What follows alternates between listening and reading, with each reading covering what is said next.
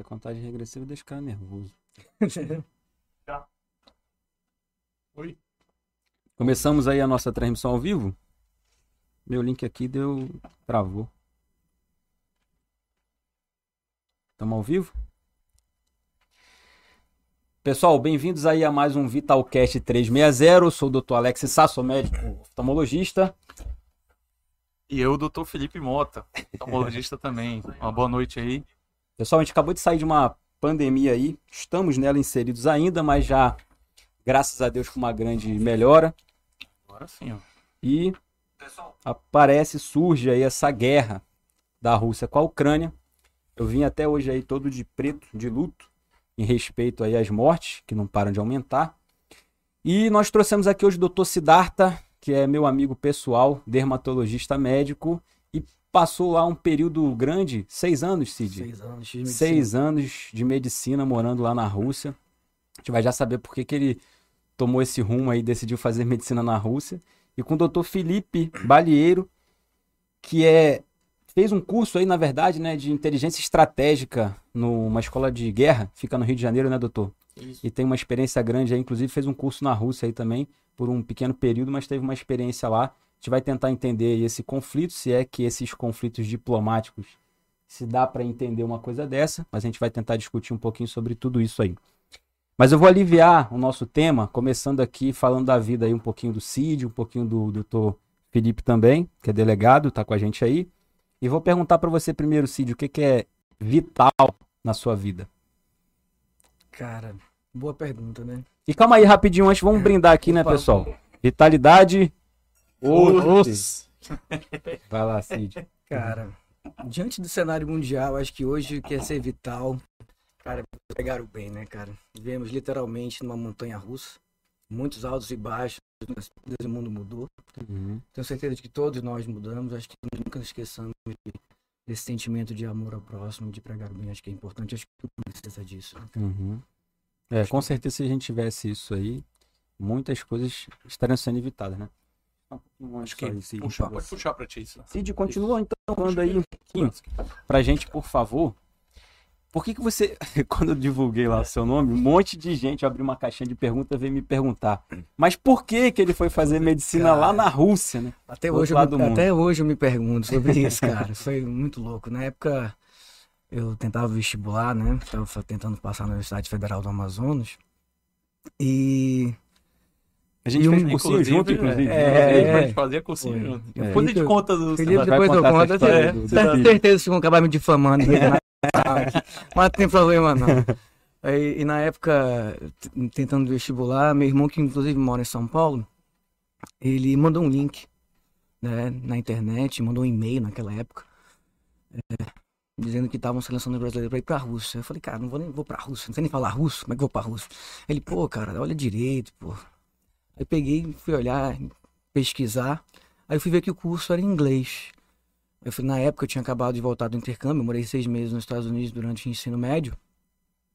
Falei, será? cara? Aí eu falei, pai, será que eu faço essa loucura? Ele, rapaz, te apoio. Aí eu mandei meus documentos para São Paulo, eh, fui selecionado e cheguei na Rússia, tive que fazer algumas provas, né? que Na época era biologia, química inglês. Passei, fiquei lá seis anos, assim, foi uma experiência maravilhosa, assim, devo muito à Rússia. É com muita tristeza que eu vejo o cenário que está acontecendo agora. A universidade que você fez, ela era estatal? Estatal, a universidade é estatal. Tem alguma curso- universidade privada lá? Não. Não, sob a maioria é. Provavelmente tem, eu não sei essa Uhum. informação ao certo, mas a universidade que eu fiz Uhum. era estatal, só que como nós éramos estrangeiros, nós pagávamos, né? Entendi. Então, assim, foram seis anos, conheci gente do mundo inteiro, eh, viajei para o mundo inteiro, assim, conheci bastante da cultura russa, do povo russo, e aprendi um idioma diferente, um idioma extremamente difícil. Tomava vodka no café da manhã? Café da manhã, não. Hoje ele toma. Espora- É, ele mora no Brasil. Espora- Na época da Rússia. Eventualmente, Ficou confuso. muito né? esporadicamente, assim, fuso horário. Mundo horário aí, É, mais claro, raro, É. a gente tomava, né? E a experiência é muito boa, cara. Depois eu falo pra vocês aí de como é Uhum. que foi. E agora Deixar o, o Felipe para falar um pouquinho, né? Fala pra gente, gente, aí o que, mesma, que é. mesma pergunta, né, que o Alex fez aí pro Siddhartha, fazer aqui pro meu xará, né? Sim. O que, que é vital pra você aí, Felipe? Mas acho que é bom tu puxar um pouquinho o microfone. Aqui, Pode puxar estamos bem? É, beleza. Vamos pensando aqui, quando a Alex introduziu a pergunta quando a gente estava offline. E tem uma coisa que eu digo, agora que a gente já vai caminhando assim para casa dos 40, e aí que eu vejo que assim, os objetivos que a gente tem quando é mais novo, pelo menos assim, formação, emprego, família, a gente vai assim, galgando degrau por degrau e graças a Deus tem gente que tá na luta pra gente e, e uma coisa que eu posso reclamar é que tudo que eu planejei assim ao longo desses anos vem foram acontecendo e acontecendo naturalmente, assim. E eu digo quando a gente chega num ponto a gente começa é, a simplificar algumas coisas, alguns sentimentos, a, a, felicidade se tá na simplicidade. Eu digo, muitas coisas eu digo assim, e não agora recente, nesse contexto de guerra, assim, de alguns anos atrás, desde quando eu virei pai, virei pai novamente, e tem vezes que eu digo assim, olha, quando eu tô à noite com os dois na cama, entendeu? E tá escuro e, e relativamente lá no condomínio, quando tá de noite, não, não tem barulho, é condomínio fechado e tal. E eu digo, cara, tipo, se caísse um meteoro aqui hoje, pra destruir, tá, tava bom. Entendeu? feliz, né? Eu ia assim, ah, tem coisa pendente a, a fazer, a gente quer sempre conquistar alguma coisa a mais, enfim, aí acaba que isso que move a gente, galgar na vida grátis, por exemplo, agora eu tô envolvido muito na, vai ter concurso da polícia, então tô trabalhando com muito aluno, trabalhando sonho de aluno e ficando Ah, faz ansioso. esse, esse merchanzinho aí, você dá aula É. num cursinho pré, É. pré- preparatório, Olha, né, para concurso isso. público, principalmente direcionado à área Policial, da polícia. agora especificamente, eu nem trabalhava na área assim quando surgiu especificamente para a polícia. Eu disse, não, esse aqui eu vou fazer um um projeto Uhum. específico, inclusive no curso que é do, do amigo nosso, já porque é cunhado do Siddhartha. aí. olha aí. Ah, Manaus é aquele. Manaus é um ovo, no Manaus é final uma das contas. província. Manaus é um ovo, né? É uma então, crimeia. em- falando assim, Crimeia, mano. ó, Já, já tá bem. é para professor. você, acho que é- tem muito a ver com isso. A gente extrai o bom das coisas mais simples, Simples. assim. E aí eu, pelo menos em relação assim, a essa questão de, de paternidade, principalmente com meu filho, tem vezes que eu. Até hoje eu me pego, olha, um tá com 5 anos, o outro tem meses e eu fico completamente Uhum. besta, assim, olhando Uhum. assim. Eu digo, entregue, eu disse, não, isso aqui é essencial. O Certo. resto. É, Legal. vou concordar com você É. aí, vou puxar o link aqui que a minha filha também, a Sarinha. Então, tomara que ela esteja assistindo a gente, sempre mando o link pra ela. Mas é, com certeza é vital pra gente. Em todos os sentidos, na verdade, porque muda o nosso conceito sobre a vida, né? Filho é uma coisa só para quem, só quem tem mesmo que vai saber. Siddhartha tem uns 10 aí, mas que ele, Eu- ele sabe Tem nota, que ele tem sabe nota, mesmo, não tem um, tudo sem tem nota, nota. fiscal. Na Rússia Na Rússia, tá. estreou. Ele tem os filhos russos. Vão ter que descobrir, viu? Vocês não estão Abandonado lá. dentro de um apartamento. Um gás suspenso agora. né? Nada, cara, sem gás, sem nada. Tá. Não, mas isso aí é engraçado que a gente tá no 11 episódio aqui de podcast e sempre respostas interessantes e, Uhum. e diferentes dessa nossa pergunta, né? Uhum. E essa aí do Felipe, né? Você absorver o melhor das coisas simples é uma coisa que todo mundo passasse a, a ter mais esse tipo de postura e, e conseguir enxergar isso, provavelmente você traria mais vitalidade para sua vida, Alex. Com certeza, com certeza. É o que eu penso também. Mas enfim, vamos entrar aqui no. Ah, mas aí conta aí um pouquinho, Felipe, da tua formação, tudo, um pouquinho da- da, Então, tua vida aí. Eu Você já, tá, já é criado delegado aqui- há quanto tempo? aqui em Manaus. Eu sou delegado do último concurso, que é 2009, mas eu entrei na polícia em 2014. Formei na UFAM uma turma, na turma de, de calouro Do meu irmão, do, né? do Fernando, irmão do, do Felipe. Caraca. Todo mundo em casa, Manaus né? é Manaus, é. Então, turma de 2000, né? Turma de 2000, formou em 2006. Logo na sequência ali eu já estava aprovado para trabalhar no Tribunal de Justiça. Cheguei a um concurso que eu fiz ainda durante a faculdade como técnico ali, a área técnica do tribunal. Só que eu já tinha, como eu disse, já- tinha desde a faculdade eu disse não, vou estudar para vou parar um tempo para me dedicar para os concursos mesmo. Aí eu pedi para sair do cargo e, e fiquei no bate-volta na primeiro na pós lá em São Paulo. Fui fazer PUC, especialização em penal, processo penal, que eu disse, não, mas isso aí eu quero pelo menos uma um- já, já tinha assim, pós mais simples aqui em Amazônia, então eu quero uma, uma marca assim, Uhum. PUC é mais conceituada e tal, eu tinha possibilidade de ir. Aí fui para São Paulo, não direto, ficava seis meses, depois pagava um lá dois anos, então 2006, 2008. 2008 eu fiz o concurso, teve o concurso da Agência Brasileira de Inteligência, Da a BIM, né? né? E aí sim, esse foi um concurso que eu fiz, aí eu passei. Já, já em 2008, eu passei no concurso da BIM. Já passei em 2000, já tava fazendo assim, em 2006 eu formei, já comecei a fazer concurso, né?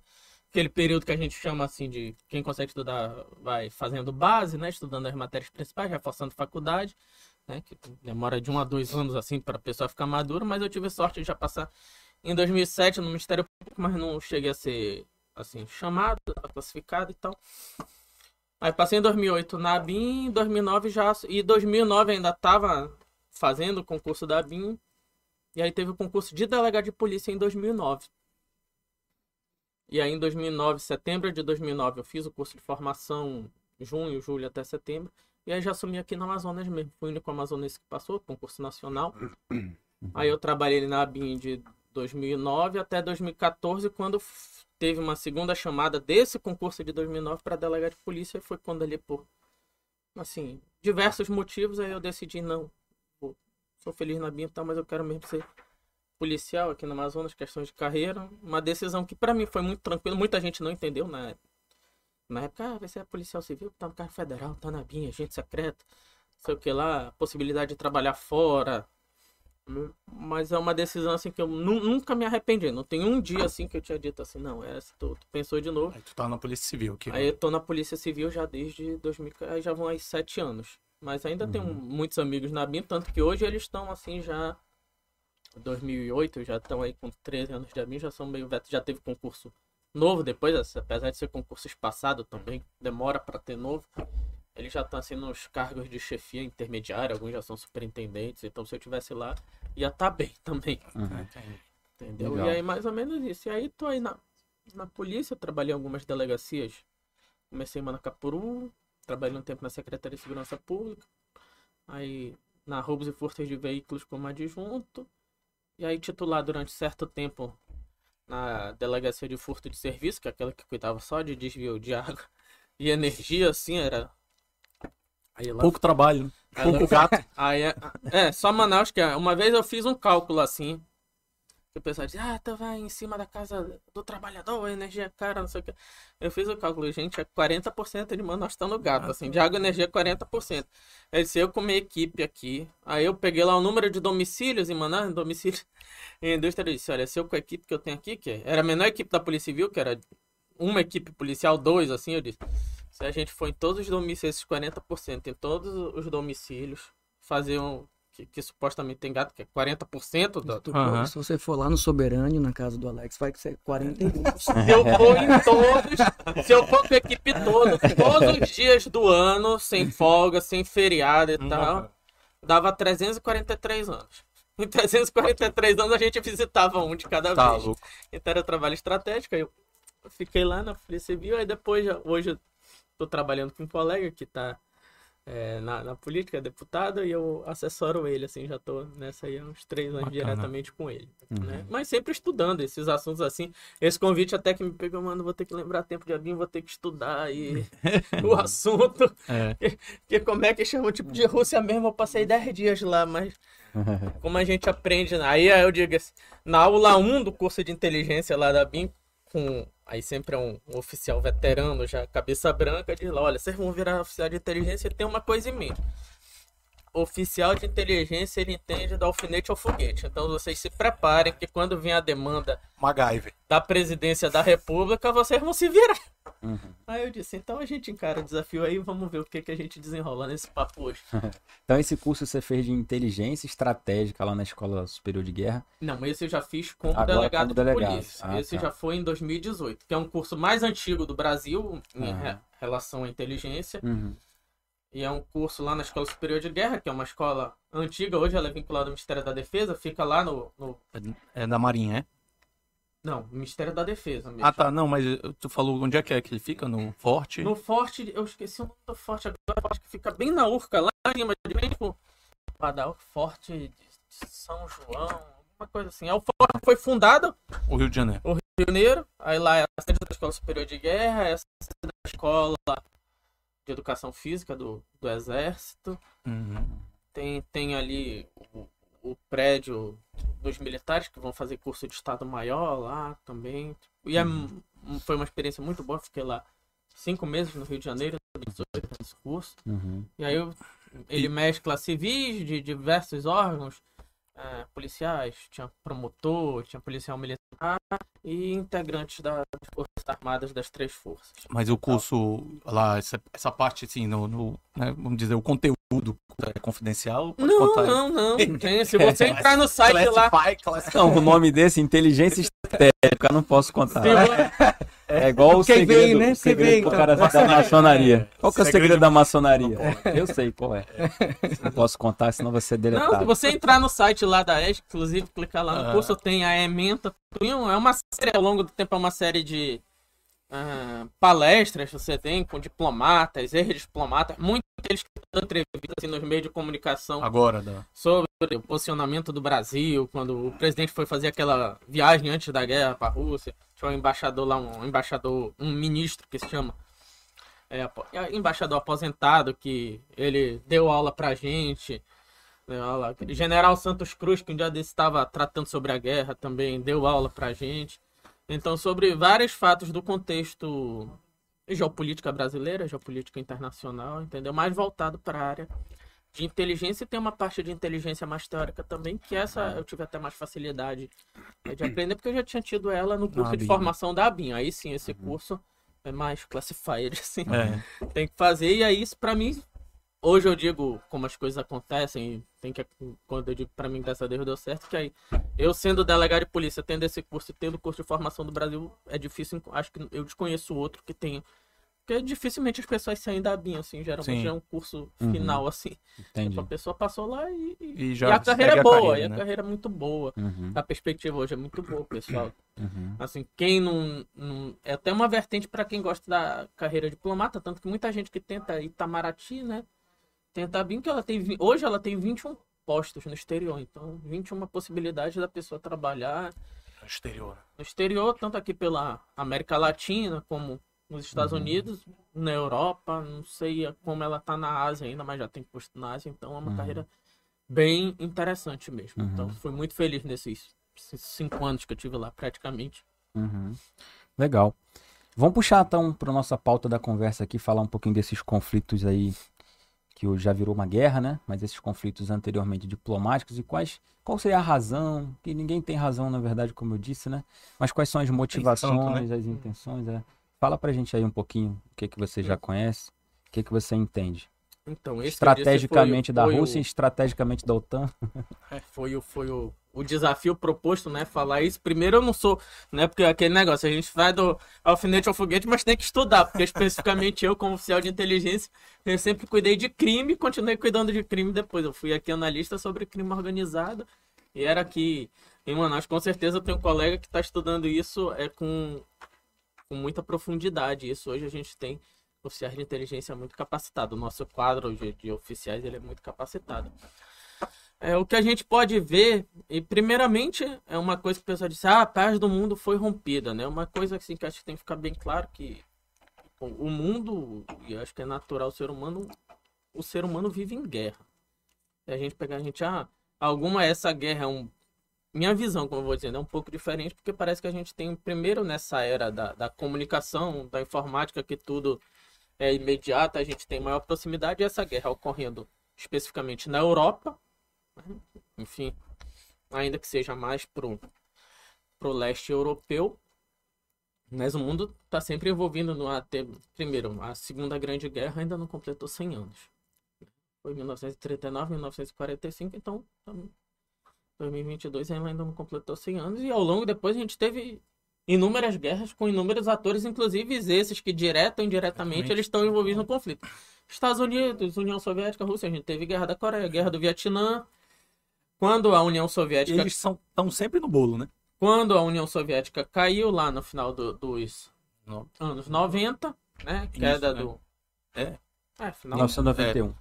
final dos Não, anos do- 90, não, final dos do- anos do 80, 80. início dos anos 90 do, do século passado, né? Teve quem proclam- proclamasse que agora vai ter o fim da história, porque houve um vencedor, uma potência hege- hegemônica, que seria os Estados Unidos, né? E chegaram a declarar alguns pensadores com muito mais abrangência e voz mundial, é, vamos vencer o fim da história.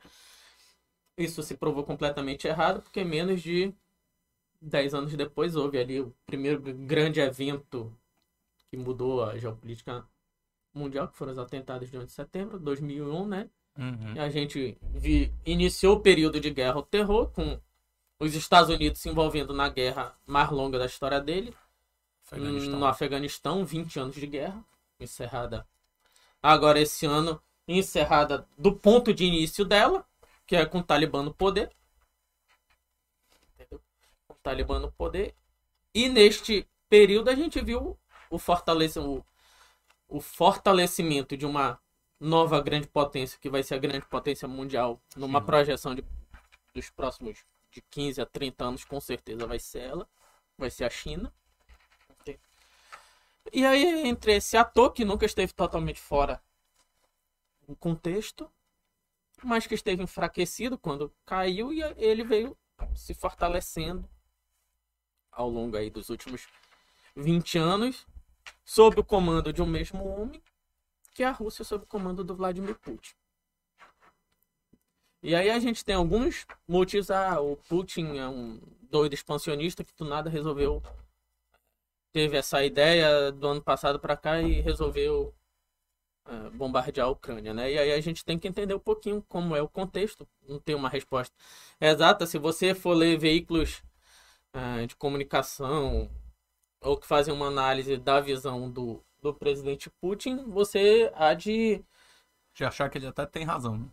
de concordar com alguns dos posicionamentos dele. Aí a gente vai falar onde é que pode ter ocorrido o erro dele nessa situação da guerra, especificamente. Mas o que que a gente tem ali no cenário da Europa? Eu não sei se dá para fixar aqui uma das imagens dos mapas Pode que eu mandei. pra... Tem o primeiro mapa da Europa lá, Consegue dar pause aí, né? Entendeu? um Tem, pausezinho só aí. pra gente tentar visualizar um pouco de como é a Europa. E aí a gente tem a situação que lá na Europa, na época da Guerra Fria e tal, foi formado, a- agora que está muito sendo falado, a Organização do Tratado Atlântico Norte, que é uma coalizão militar entre países europeus e Atlântico Norte, ou seja, quem está ali ao norte do Oceano Atlântico, país ali, então tem os Estados Unidos e tem vários países europeus que um- uma aliança militar que era para contrapor a, a ameaça da União Soviética. União Soviética. Entre esses países vigora uma cláusula, que é chamada o artigo 5 que diz que um ataque a um dos países integrantes da OTAN significa um ataque A todo mundo. né? a todo mundo. Ou seja, então, havendo aquele que mostra os países. Consegue voltar um pouquinho? Tem que ver. Não que mostra a geografia, mas que mostra os- a divisão, a divisão dos países. Só vai pra frente, ó. Um Enquanto, videozinho, em vez de enquanto pegar passa foto o assim. videozinho, eu vou É, falar é, um pouco da. geralmente fica o, Uhum. videozinho aí passando, Uhum. né? é, quando o Alex me chamou, Essa aqui, inclusive, dá pause. É. se ele falar aqui, depois eu falo um É. pouquinho. Não, então a gente tem aqui, e esse mapa, eu vou pegar minha cola aqui, que eu consigo ver a foto por completo. Não, é porque esse- esses países justamente são os países que formam a OTAN. Então, esses países que estão aqui mais escuros são é a OTAN originária: Itália, França, Bélgica, Alemanha, Reino Unido, Noruega, Portugal, Espanha, e aí a gente vai ter pra cá. Ocidental Estados Unidos, da a, a parte ocidental, justamente marcada. Então, qualquer... então, esses são os países originais até 1989. Entendeu? Eram esses os países. E aí a gente tem aqui, é, já indo mais pro leste, países que eram antiga União Soviética ou que estavam sob influência da União Soviética enquanto a sua existência. Quando a União Soviética cai, três países pequenos eles correm para aderir logo à União Soviética, porque eles sabem que um eventual conflito com a então criada Rússia, sabe? E eu acho que eles tinham assim alguma visão de futuro dizendo que olha, a Rússia está enfraquecida agora, ela vai passar por algum problema, mas uma hora a gente conhece de história, uma hora ela está. Então a gente tem Estônia, é, Estônia, Lituânia e a Eslováquia, acho que é Eslováquia e Látvia, que aderiram a aderiram à OTAN. Aderiram à OTAN. E na sequência tem uma sequência de novos países que aderiram ali entre os anos 90 até 2000. Quanto mais claro aqui, mais recente é a adesão. Então a gente tem aqui Bósnia, Sérvia, tem aqui a Romênia, a Bulgária, a Polônia, a República Tcheca. Houve uma expansão. Houve uma expansão da OTAN em direção ao leste, em direção à zona de influência da antiga União Soviética. da antiga União Soviética em direção ao, ter, ao território. Vladimir Putin ele assume o poder no ano 2000. Ele sucede o presidente Boris Yeltsin, que durante um tempo era até caricato as presenças dele, presidente russo, tinha problema de embriaguez, alcoolismo e tal. Então ele é... E é bom a gente dizer que a gente pensa muito com o viés ocidental, promoção da democracia, Só promoção da democracia, né? Visão estadunidense de democracia. E a Rússia, ela nunca foi democrática, né? Depois Ela teve o czarismo, que era império. Depois a gente teve a situação da União Soviética, ou seja, ditadura, alternância de poder entre o, o comando central ali do, do Partido Comunista. E aí chega a situação do presidente Boris Yeltsin, Passou uns 10 anos, né? Boris Yeltsin teve dois mandatos, de, de 90 e... Não sei se 91, 91, 92, é. mas como se fosse dois mandatos e cedeu o poder em eleições. A eleição do Vladimir Putin. Em 2000. O presidente Putin assume em 2000, conquista um primeiro mandato. Uma reeleição prevista, né?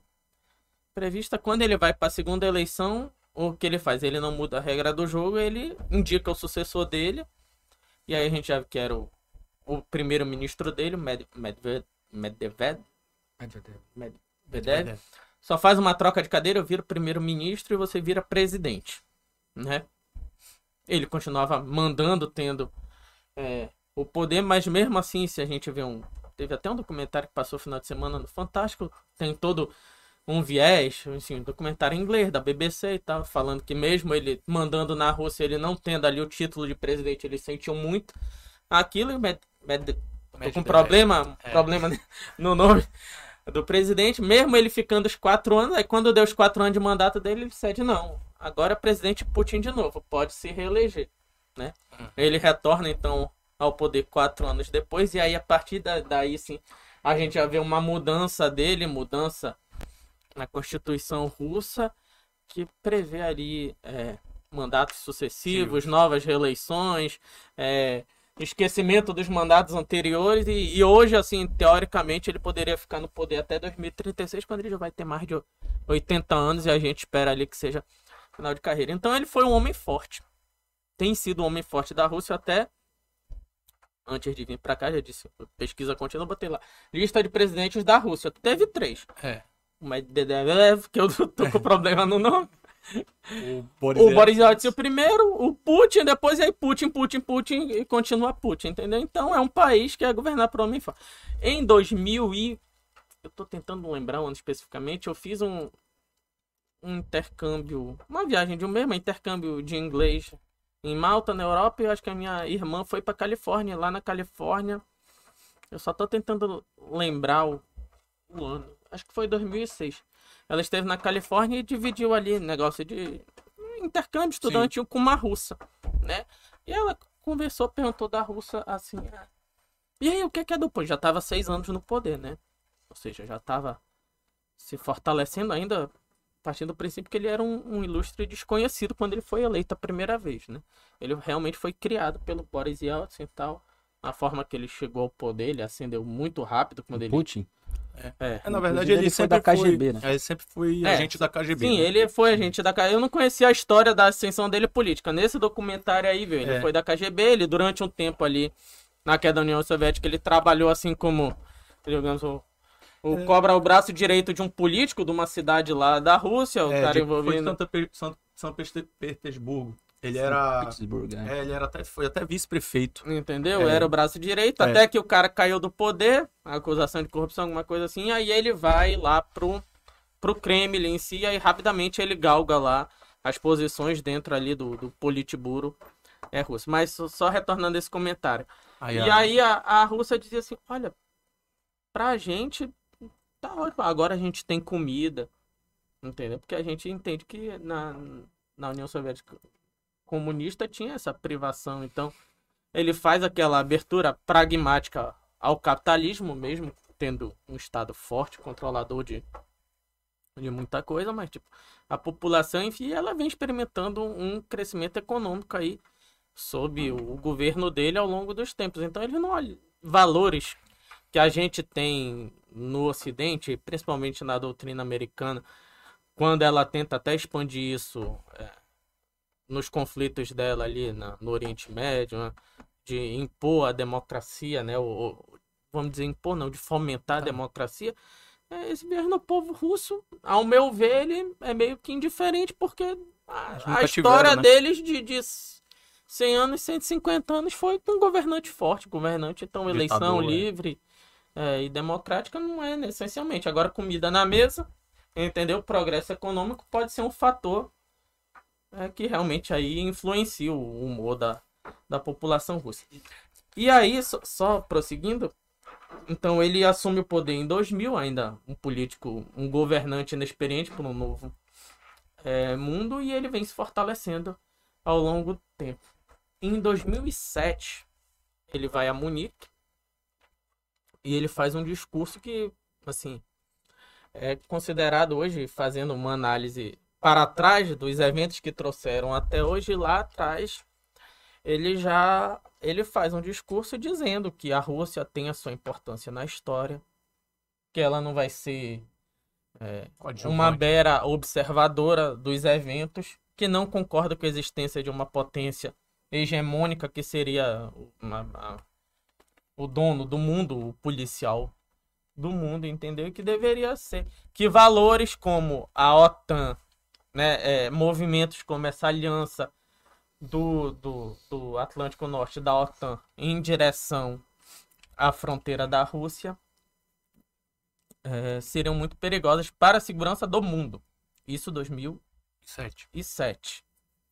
E Em 2008, tem um movimento, um, acho que é uma assembleia, uma conferência da, da OTAN, em que a Ucrânia manifesta seu interesse de ingressar é, na OTAN. E foi quando a Rússia, já lá em 2008, se manifesta: isso aqui é inadmissível. Isso aqui é. Ah, mas já tem países. É, é, países fronteiriços com a Rússia que, que pertencem à OTAN, como eu disse, Estônia, uh, Lituânia. São países pequenos, que aí a gente, quando passar no outro mapa lá do, do daquele que traça da geografia, a gente vai entender um, um pouquinho melhor qual seria a preocupação. Então, em 2008, ele já estabeleceu. E se a gente vê a entrevista assim, quando diz ele está no poder desde 2008 e aquele, aquele ministro das relações exteriores é o mesmo ministro desde 2008, Lavrov. Entendeu? É o mesmo ministro de relações exteriores também. Então tem assim uma estabilidade do grupo político que está no poder com ele lá. Ele disse, olha, essa expansão e a Ucrânia especificamente é inaceitável que a Ucrânia até uma e aí esse fato eu, eu não pude confirmar e até porque quando eu, eu vi a entrevista da pessoa que falou a informação ela também não confirmou dizendo que inclusive a Rússia, o Putin teria se oferecido, tá bom, eu quero entrar na OTAN. Entendeu? Então me bota dentro da OTAN. Eu foi tô, no, eu... É, tô no Atlântico. Eu, não, então tamo aqui, eu quero entrar na OTAN. Entendeu? Não, não precisa, o mundo tá mais estável. E coisa e tal. Então tem essa questão posta já há muito tempo. Pelo menos desde 2007, 2008 ele desenhou. Mas, doutor, deixa eu dar uma pausa aí, então, pra gente pontuar essa história. Sim. Então quer dizer que se, se a gente entende que você acredita nessa, nessa pontuação que o Putin traz de que ele está invadindo a Ucrânia porque a Ucrânia tinha uma, vamos chamar de uma possibilidade muito grande de fazer parte da OTAN. Você acredita que essa expansão territorial, territorial da Rússia, tanto em direção à Crimeia quanto em direção agora à Ucrânia, já conseguiram pegar lá Chernobyl e uma área, você acredita que é porque. Você não, você não acha que pode ser uma desculpa do Putin de que, bom, vou invadir a Ucrânia, preciso de uma desculpa. E essa desculpa, então, seria eles fazerem parte da OTAN? Porque eu vi que alguns especialistas, hum. principalmente mais pró-ocidentais, dizendo que não, que os Estados Unidos não estão nem preocupados com essa guerra. Inclusive, que não era a intenção de ninguém que a Ucrânia fizesse parte da OTAN, porque eles estão muito preocupados com outras coisas. Por exemplo, a Alemanha hoje tem 40% do abastecimento de, de energia por gás que vem da Rússia. Então a Alemanha hoje, acho que até contaram que estava todo mundo numa reunião, o cara para cortar o bolo, todo mundo, vamos cortar, vamos cortar todo mundo com a faca, e o alemão sem a faca, só fingindo que tá cortando o bolo, porque vamos a OTAN, vamos fazer sanção econômica com a Rússia, e de repente a Alemanha falou, não, mas calma aí, beleza, vamos sancionar a Rússia e aí, a gente precisa dele. Precisamos, e a Alemanha está muito enfraquecida militarmente falando. Então tem esse viés também. Aí até fazer uma, ponderação aqui sobre a Crimeia, eu vou te pedir para me interromper, me corrigir e depois dar continuidade. Hum. Porque essa ilhazinha que está ali embaixo, ó, fica no Mar Negro, vocês estão vendo ali, ela faz parte de uma disputa territorial gigantesca e milenar por todos esses países que estão envolvidos pelos é, turcos otomanos, inclusive uma época, a Rússia, a Ucrânia, fez parte da União Soviética por um tempo e a Crimeia, então, ela, ela teve é, administrações diferentes. Acho que no século, se eu não estou enganado, 17, é, ela fazia parte do Império Mongol e era administrada pelos otomanos. Assim, ela já passou na, mão, na de, mão muita de, muita gente. eu vou já contar uma piada sobre isso, mas eu vou parar a piada agora, senão eu vou me confundir. Mas a Crimeia, então, ela é uma ilha muito disputada. E hoje, se você for olhar, Exatamente. Como você pensa que nem eu. Por isso que eu convidei ele para ser host aqui comigo. Porque é Micalaté. O que acontece? Eu até falei, cara, eu vou lembrar da Crimeia com o nome da Micaraté. Você, cara, os Hermanoteus na terra do, de Godá é, é um dos melhores do mundo. É um episódio, um teatro, uma peça que eles trazem falando que a Micarateia é desejada por várias pessoas. Então conta o Hermanoteu vinha passando por várias terras, passava no Egito. Aí ele vinha andando ali na, na, no deserto, de repente, tinha um soldado, abordava ele, parado lá, identifique-se. Aí identifique-se, o cara não tinha identidade. Aí ele falava: Oi, tudo bem? Eu sou o irmão teu, filho de Isaac, irmão de Abraim, sobrinho de, sei lá, de quem, né? Falava, não, falava tudo, aí o cara só assim, ó. Não sei quem é. é. Aí, irmão de Micalateia. Aí ele falava, ah, Micalateia. Tipo, que foi. E em todas as áreas que ele ia passando, o cara falava isso, Micalateia. Como se ela tivesse sido desejada por todos os povos. E assim também a Crimeia. Ela foi desejada por muitas coisas. Ela hoje está ali, ó, uma península se estendendo, como eu falei, ao norte do Mar Negro. E aí o que acontece? Na União Soviética, então, em mais ou menos em, em 1954, quando tudo aí era unificado, né? União Soviética, então, a Crimeia, e todo mundo respondia a Moscou, mas ela ficou por uma decisão administrativa, pela, a Ucrânia ficou responsável pela Crimeia. Então, a Crimeia, e, e lembrando, meramente administrativa, ou seja, para Moscou, que está muito mais distante, era mais fácil que, que, que ele, hoje a capital da Ucrânia, e na época também, administrasse. Então, teve essa decisão. Crimeia é da Ucrânia. Beleza. Acabou a União Soviética em 1991. A Ucrânia se torna então agora um país soberano e independente, econômico e politicamente falando. E agora a Crimeia é de quem? Já que a Rússia que dominava tudo, Moscou, centro ali da União Soviética. É da Ucrânia ou da de Moscou? Então começou uma guerra política muito grande nessa época. E em 1992, então, na época o presidente em Moscou revogou essa decisão de 54. E aí então a Crimeia foi fazer parte da Rússia. E a Ucrânia perdeu a Crimeia. Só que perdeu não só a Crimeia, perdeu, por exemplo, com a naval. Tudo de frota marítima tinha foi junto com a Crimeia. Então, aconteceu? A Ucrânia, querendo muito de volta essa península, entrou numa negociação diplomática, que acho que em 94, se eu não estou enganado, teve o chamado Memorando de Budapeste. Que aconteceu nessa época então? A Rússia se juntou com a Inglaterra e os Estados Unidos e falaram assim, cara, vamos lá conversar com a Ucrânia, porque é o seguinte, a Ucrânia é a terceira é, maior é, potência, de, bélica de arma, de arma nuclear do A terceira, os Estados Unidos tinha a maior quantidade de bomba atômica, em segundo lugar a Rússia, com uma quantidade absurda, e em terceiro lugar a Ucrânia. Só que a Ucrânia é pequena, com uma gestão inclusive muito miscigena, como eu falei, é, miscigena, como eu falei, tinha é, de etnia russa, gente de etnia otomana, inclusive isso influencia até hoje. Então era um país ainda instável, politicamente falando, e com bomba, bomba, e com bomba nuclear. Então era interessante para o mundo, inclusive para os Estados Unidos e a Inglaterra, que a Ucrânia fechasse, acabasse com Chernobyl fica na Ucrânia. Acho que em 87 que teve aquela, aquele desastre lá de Chernobyl, ou seja, né, o desastre foi, foi um acidente, mas eles produziam muita bomba. Então o que aconteceu? Foi desativada então a usina e as bombas que tinham na Ucrânia foram para a Rússia e eles trocaram pela Crimeia. Então, toma aqui as ogivas nucleares e me dá aqui a Crimeia.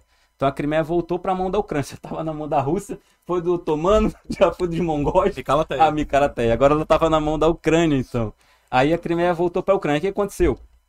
Aí, olha só, a Rússia faz um tratado, né, um memorando, memorando de Budapeste, vai para a Crimeia para a Ucrânia. Agora, de novo, acho que em 2014, se eu não estou enganado, por uma guerra política interna e tal, estava bem pertinho de, das eleições e, na época, um presidente pró-Ocidente estava 11% nas pesquisas e aí teve uma fraude política muito grande que esse presidente perdeu a eleição e o outro ganhou por 3%, que era pró-Rússia. Então, eh, foi colocado no poder na Ucrânia, então. É, pouquinho, não, isso foi em 2003. 2003. Pronto. Pouco depois, então, lá em 2014, teve a Revolução Laranja, se não estou enganado, que era a bandeira laranja do cara que estava concorrendo lá e perdeu as eleições, apoiado pelos Estados Unidos e por outros países e tal do Ocidente. E aí, revolucionários invadiram, inclusive, o parlamento armado, né? É, Foi uma eles revolta tomaram, eles social. tomaram o tomaram, governo. tomaram a porra toda. Aí a Rússia, com essa desculpa de que tinha neonazista, batendo com o russo na Crimeia, que tinha povo russo lá e tal, tomaram novamente a Crimeia em 2014. Ou seja, agora, se for olhar, o Ocidente nunca aceitou isso então, porque foi meio que tomado. Aí foi feito um plebiscito, se eu não estou enganado, com mais de 90% da população da Crimeia dizendo que Que- queria ser russa, só que tinha o exército russo dentro da Crimeia, porra. É. Aí a Crimeia já tinha passado a mão de todo mundo com o exército lá dentro e falou, tá bom, Então, vamos vamos pra. Rússia. É. E Na aí- verdade é duvidoso, né? Ninguém sabe se realmente é. É, se isso aconteceu ou não. Eles querem mesmo ser. O fato é que, o que, que eu quis dizer com toda essa história? É que a Rússia tá o tempo todo querendo expandir território e fica arrumando desculpa. Por quê? A Rússia não Mas é- tem fronteira sólida. Por exemplo, a gente aqui. Cara, tem um marzão pro cara atravessar É, na verdade, conseguir domínio. ao mar de águas quentes, né? Isso é uma Só coisa o importante. Ártico, Só né? o Ártico. O Não tem mar navegável, na verdade. Né? O único mar navegável seria descer aqui pro Black Sea, pro, pro Mar Negro. Então, não tem como. Então, a Península da Crimeia. Teve, inclusive, uma outra parte também muito interessante que entra nesse conflito, que se eu não estou enganado foi em 97, onde a, toda essa parte naval da Crimeia, que era parte da Rússia, parte da Ucrânia, quando a, a Ucrânia fica com a Crimeia, ela perde a, a potência, na, a Rússia perde toda a sua potência, Potência naval também. E, meu amigo, os Estados Unidos e Inglaterra é uma potência naval incrível.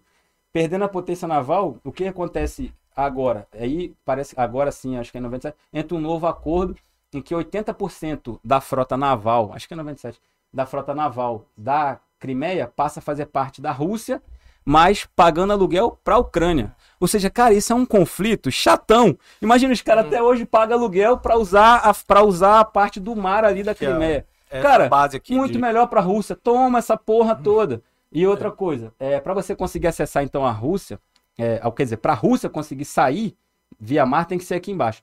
E outra coisa é que, por que, que esse espaço sempre se expandiu demais e sempre se contraiu novamente? Porque não tem fronteira sólida de barreira, né? Então, os Estados Unidos estão bem localizados ali. Ah, então o Canadá que é fraco, lá em cima, América Central aqui embaixo, territorialmente eles não são afrontados por ninguém. E a Rússia está sendo afrontada o tempo inteiro. Então, acabou a União Soviética. Olha a quantidade de gente que cresceu para cá e hoje todo mundo pro Ocidente, todo mundo entrando na OTAN. Ou seja, a Rússia vai diminuindo, cara, vai, vai encolhendo, encolhendo. E todo império que se, se acua e encolhe, ele precisa crescer de novo. E como é que ele cresce? Mostrando poder. É, eu, O- o- eu quando o Alex eu ia me chamou. E Ah, até passar essa bola pra ti, Siddhartha. Porque Tá. tu morou lá de que ano em que ano, Siddhartha? Foi. Eu morei da Rússia, cheguei em 2009, em 2015, e me formei em 2015, né? Quando eu voltei pro Nessa Brasil. época aí. É, 2009, dois- a Guerra da Crimeia, aquela coisa, eu ainda, ainda tá- estava lá, né? Conta aí, Siddhartha. Então, É, então, ento- aí eu me voltei pro Brasil em 2015, né? Fiz o Revalida, revalidei meu plano pela- pelo UNB. Aí voltei pra cá, estudei pra passar em dermatologia e me formei em dermatologia agora, né?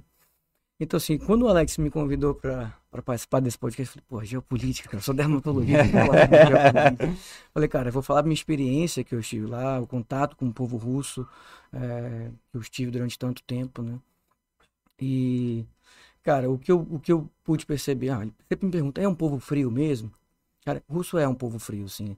Mas é um povo que estimula muito os esportes, né? Então, assim, sempre eu estive ligado à faculdade. Jogou bola a vida toda, melhor joguei centroavante bola. da... Não, Felipe? Não, porra, Siddhartha, time, Siddhartha melhor era bom, É, mano. tá fazendo os gols aí. Siddhartha né? era bom, era o centroavante lá. É, Então, assim, cara, foi Lá uma do time da Pai. é, Não, mano. Faça isso.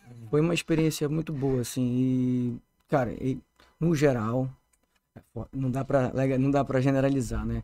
Mas é um povo, via de regra, eu vi algumas situações não só homofóbicas, homofóbicas como xenofóbicas também, né? Só que eu, como sou branco, quase muitas Tu é vezes russo, né? me confundia Olha com russo, é, Ah. então. E nunca passei por isso, sempre fui muito acolhido, né? Então, assim, pô, até chato fa- falar da Rússia, né? É, quando você fala da Rússia, é governada por um país, por um ditador, né? Ele é um autocrata. Então, quando ele me chamou, eu tive a curiosidade de conversar com alguns amigos que ainda estão lá. Inclusive Agora, um... Agora, agora, agora, agora, recentemente. Inclusive um é casado com uma russa. Brasileiro casado. Brasileiro casado com uma russa. Eu falei, cara, eu quero saber a visão do russo em relação a isso. Ele, cara, eu vou te falar uma coisa. A minha esposa que tá lá mal sabe o que tá acontecendo guerra. Então, assim, a, a imprensa é censurada, né? Uhum. É, é Eles lógico, controlam eles meios, né? controlam, né? E muita gente ainda não tem tanta ligação assim com a internet, talvez. E mas o que se vê é que o povo russo não queria isso. né? Eu conversei com uma outra colega que acabou de voltar da Rússia é, por conta da guerra. Ela me falou que o povo não queria, porque inclusive eles estavam estão indo para as ruas, né? Eles estão reivindicando. Tá tendo muita retaliação, eles muita muito tá tendo muita prisão inclusive para o povo russo. Mas é, no geral você formar uma, uma opinião assim, quando a gente fala de Rússia é um país intercontinental, né, cara? Cara, é um país que pega a Europa e pega a Ásia. Tem mais de 200 etnias na Rússia. Então assim, é difícil você falar uma opinião só formada, ter uma opinião formada, mas eu acho que no geral eles não queriam essa guerra. Uhum. E a verdade é que o Putin ele nunca aceitou ter perdido a Ucrânia, né? Então nunca aceitou essa emancipação desde 1991. Ele realmente, inclusive um dos russos falaram isso, que por que, que ele invadiu, né? Realmente eles têm essa visão de que tinham receio de entrar à OTAN, de perder gás, e perde petróleo, perde terra. Então, enquanto a Ucrânia era governada por marionetes, tá tudo bem. Os governos pró-Rússia. né? Pró-Rússia, então estava tudo bem. Agora ele sentiu no governo atual, sentiu uma tendência mais a União a se unir com a União Europeia, a se unir com a OTAN. Eles se sentiram ameaçados, teve resistência, vamos invadir. É uma covardia, né? Se você colocar o exército russo, acho que só perde o que o exército chinês, poderio militar. Cedo ou tarde pode colocar armamento que for, mas a Rússia vai conseguir o que ela quer. E o meu medo maior não é nem isso, cara. Meu medo maior é uma guerra nuclear. né? Se- Então esse aqui é um, tem um poderio grande, o Putin. Ele, ele tem que dizer, um cara que é quando o cara é ditador, ele tem que dizer de alguma forma que ele ganhou a guerra. Ele tem que dizer que de alguma forma. Apesar de que os russos já perderam essa guerra, em termos de das sanções. Cara, o, o- a Rússia tem, é muito rica, né, em termos de gás natural, petróleo, fertilizantes, e Trigo. tudo, trigo, tudo. Só que as sanções estão sendo extremamente fortes e, e- e o, po- o povo russo vai sofrer demais com isso, assim, e, e fico muito dó, porque assim, isso não é uma decisão, ah, então é pró-russo, eu falei, não, sou pró-russo, porque isso é uma decisão, não é do povo russo, é decisão do, Do é Putin. do Putin, é do ditador, né, então assim, e quem vai pagar também bastante é o povo russo, assim, e eu espero que, que essas negociações, elas, elas avancem, e eu acho que tende a avançar porque a Rússia vai avançando, né, então as negociações hoje o discurso já do, do presidente da Ucrânia já foi um pouco um tom mais de rendi- né, de mesmo que se rendendo, quero falar com Putin. Então, assim, eu acho que conforme vão conquistando terras, eu acho que tende a entrar num, num, num acordo. Eu, eu acho que sim, pretendo. Cara, eu acho prefiro que acreditar que sim. é, é, né, a gente conversou e fala muito, até uma conversa vezes meio pesada, né, em relação a muita informação. E tem muita informação na mídia, de tudo, né? É, eu acho que grande parte disso tudo que está acontecendo é, é estratégia política e, e pensamentos de, por exemplo, a- a- como a gente estava falando, a Ucrânia aqui é uma região que é muito estrategicamente importante para a Rússia, principalmente Uhum. né, devido ao podcast, a gente, todo mundo foi estudar aqui, né? E aí a gente vê a maior quantidade, a 90% dos gasodutos russos Uhum. que alimentam a Europa e Passam é, pela Ucrânia. passam pela Ucrânia. Poucos passam aqui pela Bielorrússia, mas a Uhum. maioria se concentra aqui dentro. né? Aí tem um outro fator econômico que a Ucrânia tem solo muito fértil para produção de alimentos, né? Tem essa questão da Crimeia, do acesso para a Crimeia, que é o acesso para o mar, né? Eu acho que isso tá. Tem, eu acho que essa, isso aí da negócio da OTAN, é, eu acho que é muito mais uma desculpa. É. Porque se, o, se a Rússia perde aqui a Ucrânia de vez, ela, ela enfraquece muito. No, no, no- no geral, assim, ela, ela fica É, e enfraquecida. o Putin nunca, como eu te falei, o Putin nunca aceitou isso. Tanto é que eu morava em Kursk, né, em Kursk, muito perto de Kharkiv. Então, Kursk, Belgrade, e você entra em Kharkiv.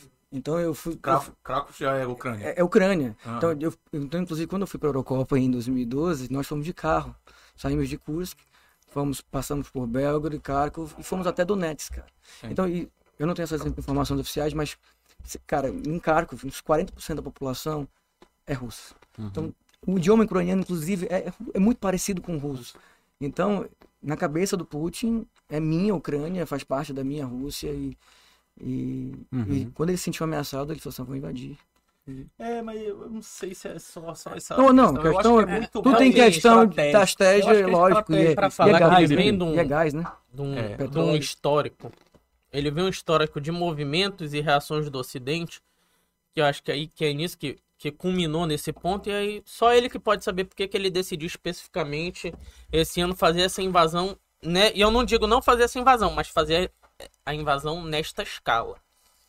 Porque o que aconteceu? Como eu disse, lá em 2008, quando teve aquele encontro da OTAN, e disse: olha, a Ucrânia é candidata à OTAN. E não era só a Ucrânia, tinha a Geórgia também ali. E uma coisa que o Siddhartha falou há um pouco tempo é que tem 200 etnias aí na Rússia, tanto no território da Rússia, quanto nos territórios ali nos países ao redor, Bielorrússia, Ucrânia principalmente, e na Geórgia. A Geórgia tinha uma disputa já ali de dois pequenos estados assim, Ossétia do Sul e, e tinha um outro ali que já estava em disputa territorial. Tinha tropa russa, tinha separatista e aí em 2008 o governo da Geórgia tenta fazer a retomada dos territórios. Não sei se encorajado pelos pessoal, mas vai lá que a gente tenta. Tenta retomar os territórios que tinha essa questão de tensão com os separatistas pró-Rússia, mas ficava naquele estica e encolhe, por assim dizer.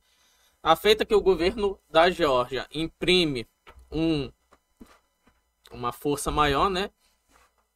A Rússia faz aquele termo, uma operação militar com forças de paz em defesa do pessoal da Ossétia do Sul e do outro território e resolve em cinco dias.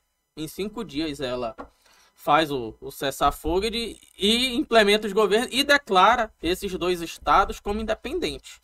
Para a Rússia são dois países independentes. Entendeu? Então a Geórgia perdeu muito. O que que se sucedeu durante essa invasão? Primeiro, sanções econômicas, mesmo script. Sanções econômicas lá no povo russo. Tem um discurso do Obama em 2018 dizendo a Rússia tem que parar de crescer é, essa sua política de expansionismo em cima de outros países livres e soberanos, porque senão nós vamos sufocá-la economicamente até torná-la um párea no mundo. Isso é um discurso de 2008 que é perfeitamente adequado. Então ela fez isso em 2008. Em 2014 teve a questão lá, a revolução da Praça Maidan, que é a praça principal de Kiev. Tinha o presidente, o Yan- o Yanukovych, que era o mesmo presidente da época da Revolução Laranja, quando teve a fraude, não sei o que lá. Que aí era 2003, início do governo, não sei se o pessoal tentou en- envenenar ele, ele ficou com a- o, o outro candidato, né? Eu esqueci o nome dele agora. Uhum. Yurchenko, não, não- acabei de esquecer o nome dele, mas o outro candidato, que era mais pro ocidente, o líder da revolução, É o Chunk mesmo. até Victor que ele conseguiu, numa nova eleição, assumir o poder. Mas o problema. E a Ucrânia, desde 91, sempre teve alternância de poder. Assim. O Yanukovych estava em 2003, perdeu a eleição, depois veio, acho que uma, o, o, o Yurchenko conseguiu reeleição, ou o Yanukovych ganhou a próxima, alguma coisa assim, e tem um mapinha aqui, eu não tô o mapa da eleição. Ele é muito dividido, tipo, o leste vota pró-Rússia, Uhum. o oeste vota candidatos mais Ocidental. ocidentais. digamos. Em 2014, o Yan Yanukovych era presidente. Ele tinha assinado aderir à União Europeia. Tinha assinado aderir à União Europeia. E o Vladimir Putin chamou Yanukovych, vem cá, rapaz, esquece isso. Para início de conversa, e foi assim, para início de conversa, toma aqui uma ajuda econômica, 13 bilhões de dólares. Toma aí para você mudar de ideia. Bacana, foi quando eles, não, bora esquecer a União Europeia. E aí gerou a revolta popular, né? E ele saiu fugido, digamos assim, exilado e tal. Que para o pessoal do Ocidente ler como um levante, quem viu, e logo que começou a guerra, olha, quem quiser entender o mínimo assim do que aconteceu numa visão pro, numa, prisão, numa versão pro ocidente, assiste esse documentário, tem no Netflix, Winter on Fire. Tá lá, que é justamente dessa Revolução de 2014 e combina com a, o, o exílio do Yanukovych pra, pra Rússia. Foi nesse movimento, ele se exilou e o Vladimir Putin, ah, beleza, se exilou é o seguinte. Crimeia. Crimeia não teve invasão da Crimeia. Ele só disse assim, galera que é tá nosso. na base naval de Sebastopol vai pro checkpoint da fronteira. Lá tem guarda ucraniano, vai lá e diz aí, pessoal, é nosso agora. E não teve os ucranianos. Tá, tá bom. Meu patrão. É, um abraço. Falando é. de Crimeia, falando um pouco da experiência, em 2014 eu estava na Rússia, né? E eu tive a curiosidade, sempre tive a curiosidade de perguntar do povo russo, o que, que vocês acham? E realmente eles apoiavam e e houve sanções, não sei se você lembra, não, que, né? Houve é sanções mesmo? na Rússia. Só que quando, quando teve as sanções contra a Rússia, gerou, gerou um, um, efeito contrário, assim, a população começou a apoiar o Putin. Então, assim, ele, nossa, eu nunca tive tão orgulhoso do meu presidente como eu tô agora. Então, eu não sei se o Não, Putin isso é um problema, né, de então você sancionar. É que você fortalece a nação. É. O cara fica muito, nacional, é. muito mais nacionalista. Então teve esse movimento da Crimeia, ou seja, a Crimeia anexou. E quando eu estava na Rússia, um curso de, de narco... combate ao narcotráfico, não tem muito a ver, mas a gente tem uma aula lá com um lá é como se fosse um coronel da polícia e tem uma tem uma aula, uma palestra, enfim, que é tipo assim, uma tarde inteira que era a grande pátria russa. Conta a história da Rússia, assim, ou seja, totalmente propaganda, entendeu? E ele comentou assim, tipo, em 30 segundos, rapaz, fala um negócio da Crimeia, e foi a história que você trouxe. Crimeia sempre foi da Rússia, foi passada assim, decisão administrativa, mas quem mora lá é russo. É. Isso é russo. Aí acabou a União Soviética, não ia devolver. É tipo assim, aquilo sempre foi russo. Quem mora lá é russo. Não tem. Tipo assim, isso aí não tem discussão. Então em 2014 teve a anexação da Crimeia e teve o fomento dessa população predominantemente russa, que é aí nessa região aí mais bem na fronteira com a Rússia, que é o chamado Donbass, que são Lugansk e Donetsk. Uhum. Donetsk. E aí sim, não teve. E aí foi mais ou menos como essa situação da Ossétia do Sul que aconteceu lá na Geórgia. Não teve uma anexação completa, teve o fomento das milícias separatistas. Houve ali. É, houve ali é, um, uma disputa, uma pequena guerra, assim, com conflitos armados entre o exército ucraniano e essas forças separatistas. Não há como confirmar, mas quase certo que tinha exército russo, assim, descaracterizado no conflito, até que se chegaram lá no, no que foi chamado Acordo de Minsk, né, para um cessar-fogo, garantindo certa independência para essas duas regiões, Lugansk e Donetsk, e que ficaram até então, na mesma época, tiveram sanções econômicas, foi quando Vladimir Putin, e aí eu acho que é aí que gerou o erro de isso já foi em 2014. Gerou o erro de, de avaliação dele. Talvez de é, agora eu... que ele é reservas dele internacionais.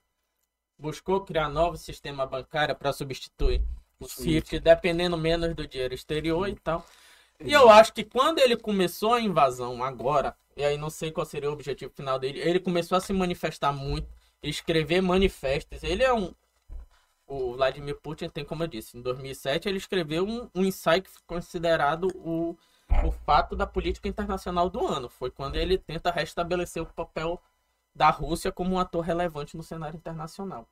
E ele recentemente veio, e ele escreveu um pouco antes, ainda no início do ano, um documento dizendo que, olha, Ucrânia, Bielorrússia, que é Belarus, e a Rússia é um povo só, entendeu? Da Gran Rússia. Tudo isso é ru, é ru, tudo isso é, é o Gran Rússia. Nós somos o mesmo povo. Essa divisão, é ela foi inventada. Uhum. Entendeu?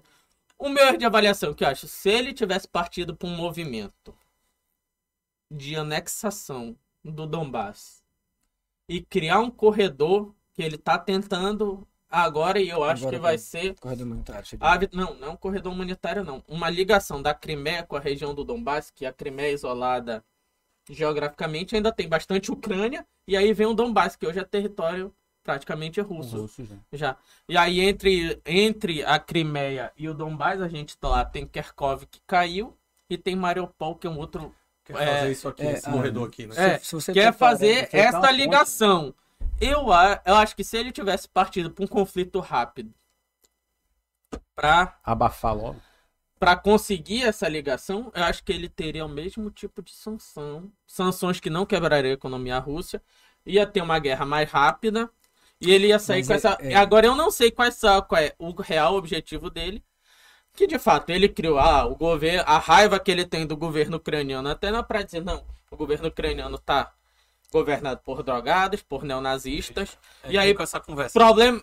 Existe unidades, milícias que atuam na região do Donbass é, aproximadas à, à Ucrânia com tendências neonazistas, o famoso Azov, o batalhão Azov, existe esse batalhão, tem, mas longe de haver um genocídio, um extermínio da população russa, entendeu? Ou alguma coisa para ele chamar que neonazistas estão dominando o governo da Ucrânia e fazer essa escalada de dominação total da Ucrânia, de deposição do governo. E aí eu acho que aí foi o grande erro do objetivo dele. Eu acho que assim, minha opinião, né? Assim, não entendo muito, mas mais conversando e, e lendo, eu acho que tem duas coisas principais, acho que o, que o Putin ele errou na estratégia dele. A primeira foi, ele, ele se preparou para essas com as sanções. Ele não, ele não é um cara, é um cara extremamente inteligente. Só que ele, ele não imaginava a repercussão e a união, não só do Ocidente, né?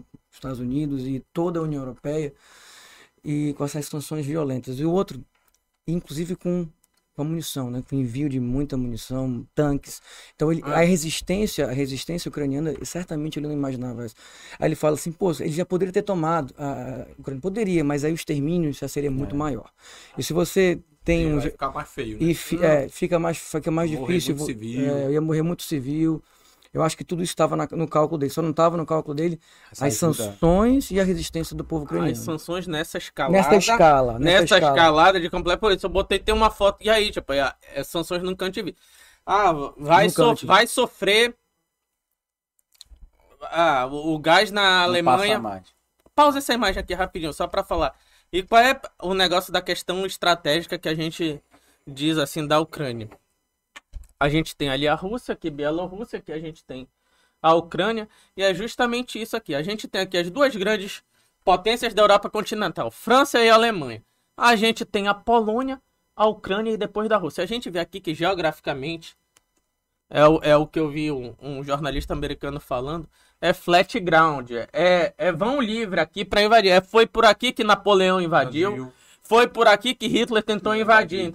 Porque quando a gente já chega aqui para outros países que estão aliados à OTAN, mas que hoje que a gente tem aqui Hungria, por exemplo, Romênia, a gente Muito tem os Cárpatos aqui, aqui, que é uma cadeia de montanha que não tem como ultrapassar. Então tem uma barreira nacional aqui. Então isso não é uma, uma Natural. barreira natural aqui.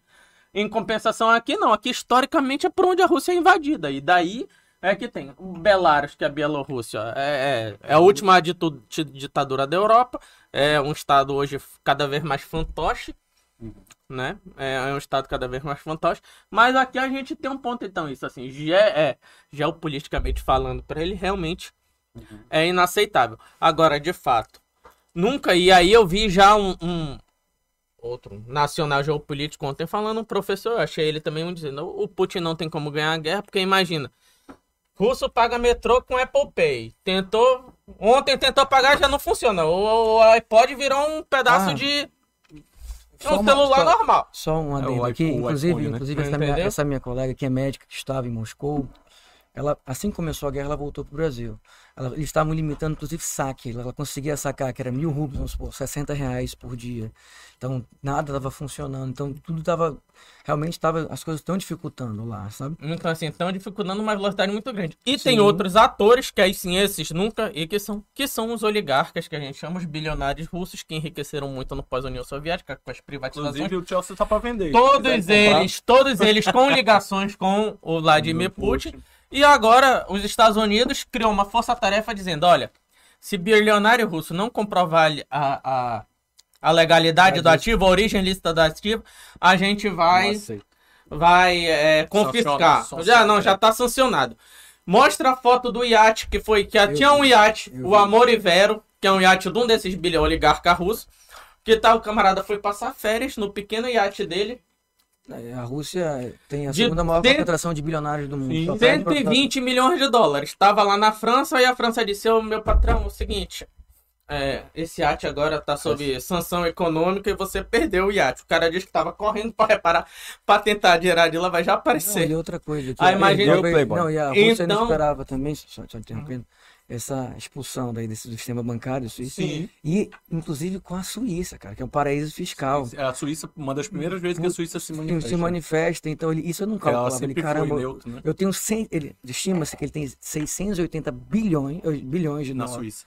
É, não, em Ah, paraísos fi- fiscais. Que um dinheiro que parte que ele, que ele se preparou para sanções, para Aham. poder continuar financiando a guerra.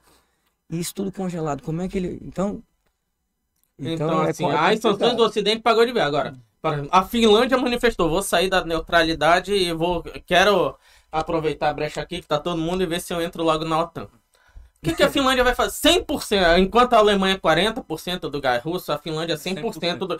E a Finlândia tá muito mais ao norte. A Finlândia Faz é quase um país congelado. Faz fronteira com São? Petersburgo, né? É. Faz fronteira com São Petersburgo e lá é tipo assim, é três meses de verão e três meses de verão, onde faz um calorzinho assim. O resto tudo é frio e muito frio. eu sei 100% do muito gás bem. é russo. Uhum. Entendeu? E aí, o que, que a Finlândia vai fazer? Ela disse, ah, tô comprando é, 60 caças F-35 aí para reforçar é, minha força aérea. Então, assim, eu não sei até quando, já disse. Eu acho que. Eu penso que nos próximas semanas, e acho que não dura muito mais, vão chegar a um denominador E comum. acaba, né? Cara, eu. Aí eu, sinceramente, eu não sei como vai ficar. O Putin vai ter que criar uma. Um discurso de vitorioso, eu não sei como vai ficar a questão das É, isso que sanções econômicas. Como eu disse, na Rússia, pelo menos, a imprensa ela é controlada, É tanto que lá não há guerra, né? Tá proibido falar guerra. Lá há uma operação militar especial para expulsar neonazista que tá Não atacando é. o povo russo no Donbass. É exatamente Entendeu? E tem que depois esse governo de drogados e neonazistas. isso. Universidade funcionando normal, vida que segue. Inclusive, Só que tem algumas situações assim, aí que eu li da, da sociedade, tipo, youtuber russo famoso com milhões de seguidores se manifestando contra a guerra. E esse não é simplesmente um manifestante que ele pode prender e desaparecer, porque o cara tem muita visibilidade. Uhum.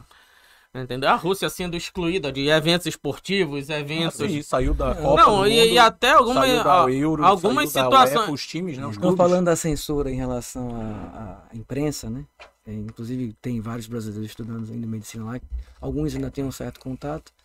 E lá, a vida normal. Inclusive, a embaixada se ofereceu para dar um apoio para os estudantes, né? Se quiserem sair do país. Não, bem por Aí, aí, aí o que, que acontece? Como funciona lá na Rússia, a universidade? Tem coisa assim que, que isso é, acrescentou muito na minha vida, assim, profissional e pessoal, né? Eles têm uma questão de disciplina muito grande lá. Inclusive, existe herança, inclusive, tanto na universidade. Então, a universidade eu chegava lá, tinha que, obviamente, tinha que chegar mais cedo que o professor, né? Você che- o professor chegava, você... E tu acordava, Cid? Acordava, né? E aí eu acordo. E olha, menos, tri- peguei menos 30, tá? Menos 30. Menos 30. Aí fica quente na residência, você não. É, ai, não, porra. É, É, não para de me difamar, que- né?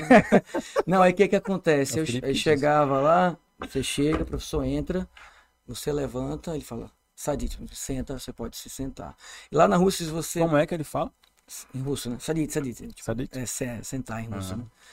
Aí você senta. E lá é o seguinte, se você... Lá, você tem que ir para todas as aulas. Se você falta a aula, você tem que repor. Se você não repuser a aula, você não faz exame. Se você não faz exame, você não passa. Corre risco de ser É, envenenado. você não passa. você não passa. Aí, inclusive, a embaixada deu, ofereceu esse suporte para os brasileiros que estão na Rússia. Aí a universidade falou assim: não, se vocês faltarem, vocês vão ter que repor todas essas aulas. Se vocês faltar. Ou seja, Melhor ficar, né? aí Vida os, brasileiros, aí os brasileiros não vão ficar aqui mesmo. Pensou? Com o risco de não faltar aí. As, as exposições das aulas geralmente são orais, né? Então, o professor vai perguntando para você vai respondendo. Então, realmente isso, a imprensa é totalmente censurada, porque para eles tá, é só uma operação especial que está acontecendo. Paz, eu, eu vendo aí, pesquisando, eu olhando pelo, até pelo próprio mapa aí que a gente vê, eu acho que se a Rússia tivesse evadindo a Estônia, não tava acontecendo tudo isso. Eu acho que é tudo estratégico. O que eles querem é esse território da Ucrânia. Que é Uhum. importante para eles. E é importante para os Estados Unidos, é importante para a União Europeia, tudo, tudo Cara, então tem. tem um interesse absurdo em cima disso aí, cara. É, e aí eu vi essa semana uma palestra de 2015 de um, aí um professor famoso na Universidade de Chicago, E aí ele falando, olha, tô indo contra o senso, porque muito é o senso comum, estão dizendo, ah, o Putin quer recriar a União Soviética, tem delírios expansionistas e não sei o que. E ele botando muito parte da conta por causa desse expansionismo é, da OTAN Ah, tá. e dizendo, gente, a Ucrânia não não tem por que ser prioridade dos Estados Unidos, aquela parte do leste europeu não tem por quê. A ameaça, a, digamos assim, ao balanço de poder global, ela está acontecendo hoje, vai acontecer daqui a 15 dias, é a China. E nessa história toda, para não se alongar, quem está rindo da situação, É digo, quem é está rindo, a China está rindo. Porque uma Rússia enfraquecida que está dependendo dela, está comendo na mão dela hoje, que Sim, que só quem e ela tá sanção meio foi- em cima do muro, assim, tipo, vamos abster, mas eu não tô aliado com você, não. O Putin já É, deve ter mas, o, ficado. mas o Putin não, não é leso. Ele já, antes de, de, de invadir, ele, inclusive, hoje existem rumores que a China pediu, olha, invade, mas depois da, das Olimpíadas. Pra não, Ah, não, não desviar as atenções e A Olimpíadas de Inverno, né? É. Então, assim, inclusive, o- Mas- o, apesar de Putin não querer demonstrar isso, né, que observa que ele já dá sinais de enfraquecimento quando ele pede pro quando, ele, quando o ministro liga pro, pro ministro chinês para negociar as- a, situação na, na Ucrânia, né? Então, assim, Intermediário. é, da intermediar e Rapaz, mas o mundo tá de cabeça pra baixo mesmo. O Talibã tá pedindo paz. Ai, não tem esse Talibã. Pessoal, por que vocês estão brigando, gente? Meu amigo, vocês estão muito nervosos. Não, em, em Tá termos de em outra coisa, ele ele foi ele ele, Pelo amor ele de tomou, Deus, vamos a tomar uma volta. E- Ele tomou essa decisão sabendo, em, em contato com a China. Ele sabe que pô, poderia o militar chinês. Ele sabe com quem ele pode mexer. Sim. Então, assim, olha, a China pelo menos não tá contra mim. Pausa aqui nessa Então eu vou. rapidinho. Eu vou pausa aí, entrar. pausa E aí. foi. Você viu o pronunciamento do Vai. presidente que o, que o filósofo, aquele filósofo Murilo Couto contou? Que eu te mandei. Do Absolute. Você não viu, não? Eu vi, eu vi. Você viu, Cid? Não caras vi, são muito engraçados. Só vou fazer uma, uma humorista, graça né? aqui. Os humoristas o cara tira falar. piada até com a guerra. Ele disse que o presidente, o Putin, foi fazer uma entrevista de imprensa. E aí o, os caras perguntaram pra ele: Pô, o que, que você tá fazendo nessa guerra aí? Qual que é o motivo? Aí ele falou: Orlov? Smirnov, Orlov, Sarkov, Orlov, Orlov. Traduzindo, 2009. Smirnov. Não, e falando em vodka, Traduzindo, se vocês colocarem essa bomba aí da Eu OTAN, invadir. meu amigo, eu vou invadir, vou quebrar tudo, vou fazer uma confusão. Aí o cara perguntou pra ele, putz, você tem certeza? Aí ele, absolute. Não, e Cara, falando em vodka, idiota. cara, é engraçado. Até porque quando eu ia pra Rússia, pô, lá é o país da vodka, né? E, É pra aquecer o corpo, né? É, mano? não, é frio pra frio, caralho. Cara, cara. mas pior que muita gente morria no frio por conta disso. Tanto é que depois, quando eu cheguei lá, eles fizeram uma lei para determinar o Só horário depois das que. horas, é, das 10. até, até as 10 10, da manhã. até as pode. 10 da noite você poderia comprar bebida alcoólica. Porque, como é muito frio, o que acontecia? Os caras ficavam doidão, entraram em coma alcoólico, tinha hipotermia, morria. Caraca. Inclusive, quando eu estive lá, só mudando um pouco de assunto aqui para quebrar um pouco aqui. Uhum. Inclusive, foi na minha cidade, cidade de Cusco. Inclusive, teve a Batalha de Cusco, que você deve conhecer bem, foi na, na- na- durante a Segunda Guerra Mundial. E tiveram dois brasileiros que, inclusive, um deles foi até preso na Ucrânia, com aquela confusão. E, putz, eles talvez não respeitaram o inverno russo. O que, que eles foram, eles fizeram? Eles foram patinar num lago, realmente estava proibido. Porque assim, quando tá menos 30, tá congelado, Ah, você consegue. pedra. Agora, quando o inverno vai acabando, o gelo vai derretendo, né? Então, não tinha lá uma placa, inclusive, para você não patinar. E eles resolveram ir e um deles entrou, afundou. Que, quando você quebra, tentava se apoiar e quebrava o gelo, tentava. Inclusive, um chegou até a falecer. Foi uma maior repercussão, inclusive, saiu no Fantástico. Inclusive, eu estava lá. Então, assim, cara, e outra coisa. O, o- Putin, ele, ele, ele sabe, ele tá entrando, tá no inverno ainda, né? Então, a, a Rússia, inclusive, quando ela ganha a Segunda Guerra, o que, que, ela, que, que ela faz, Napoleão? Ele, os caras morreram de frio, fome. Sim. Eles, Eles vinham destruindo tudo. todo, né? tudo que servia de, de, de, de, de plantação, de, abrigo, tudo, plantação. eles destruíam tudo e o alemão, os alemães vinham entrando, entrando e não conseguiam, né? morreram E voltando, e voltando em relação à vodka, cara, inclusive o pessoal pedia muito pra eu trazer vodka pra cá. É. E, pô, a vodka aqui era 300 reais, lá era 30 reais. Aquelas Pô, então, vodka é, boa. é mesmo, é russa, né? Sim. Falei, porra, estão te enganando, hein? No Brasil só não te digo isso. Eu trouxe vodka russa agora para os amigos. Eles, rapaz, ainda tem aquela guarda que agora ficou valiosa, que É, vai ficar verdade. Guarda, tem uma garrafa lá e cada garrafa bonita que tinha assim, uma com uma, uma pata de lobo, assim, disse, essa aqui Foi engraçado, tá valendo agora. engraçado que assim, né, a memória que, pô, nunca fui, nunca fui pra Europa, nem Nunca, muito menos pra Rússia, né? Mas assim, a, a Copa deixou uma impressão tão boa, né, cara? É. Porque assim, vários amigos meus foram pra, pra Copa. E aí ligavam de lá, mandavam fotos no Instagram e tal. E assim, uma- ficou uma impressão muito, muito boa da Copa, né? Cara, eles Tu, tu já tinha voltado, né? Eu- Foi Copa de Foi 2018. 2018, Não, né? eu, eu voltei pro Brasil em 2014. Mas tu foi pra 15. Copa, né? Em 2015, mas eu voltei, eu já, como já tinha revalidado, eu voltei para a Rússia em 2018 como turista, inclusive eu visitei minha faculdade, fui para os Jogos do Brasil. Legal. Cara, foi sensacional. E o povo russo, como é um povo que gosta muito de esporte, ele gosta muito de, Uhum. de futebol, samba. Ele falou: o que que você está fazendo aqui na Rússia? É samba, carnaval. Então eles estimulam muito o esporte. Eles são muito bons em tudo que eles fazem, cara. Eles são muito determinados. Essa questão da disciplina.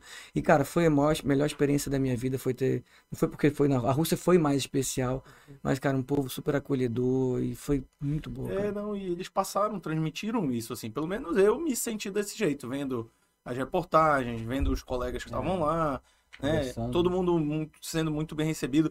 E o pessoal ia pra rua pra ver as festas do- do- dos brasileiros Demais, atualmente, né? E muito receptivo e brincava e tal. Porque teve alguns jogos que foram em cidades Eles menores. torciam Sim. pro Brasil. Não, Sim. e, e essas cidades menores, tipo assim, dificilmente acontecia qualquer coisa diferente na cidade. Aquela vidinha da- deles lá. Aí chega um monte de maluco tocando pandeiro e tantã e não sei o quê. Pessoal lá de São Gonçalo. E aí. Cara, eu conheci, eu tenho uma amiga minha que ela é russa. E ela veio pra cá pra conduzir do- a delegação russa. né? É, do jiu-jitsu. é. Ela veio conduzir a delegação russa em um evento que teve nacional aqui de luta. Então era um evento de jiu-jitsu especificamente, aí vieram vários russos pra cá, eles não falavam inglês nem nada. E ela, formada em comércio exterior, falava seis, sete línguas.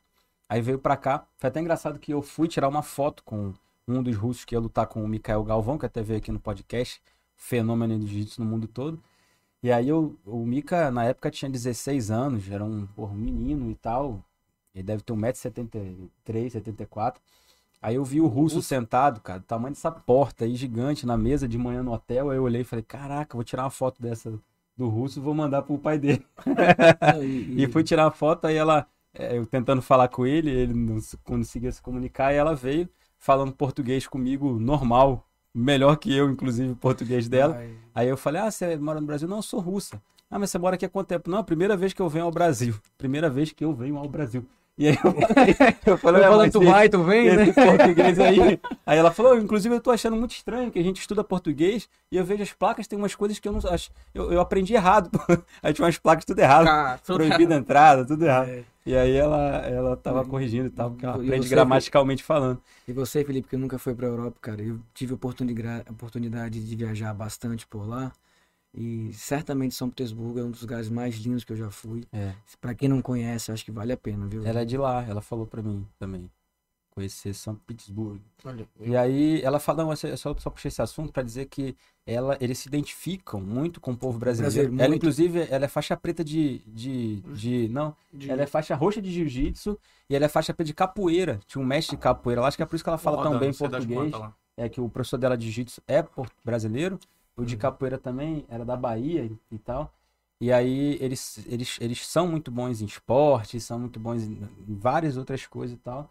E aí ela, se, ela falou que gostava muito do Brasil e que achava que o Brasil era muito parecido com a Rússia, exceção ao frio, né? Que no caso ela estava aqui em Manaus. Não, foi, acho que foi o maior choque cultural que eu tive, assim. Foi Pô, climático, na verdade. na porque verdade, eu peguei, aqui, o povo é bem parecido, né? É. Sim, cara, Na eles adoram, verdade, eles adoram o Isso Brasil. a gente fez essa pergunta no início, mas continua sempre essa dúvida.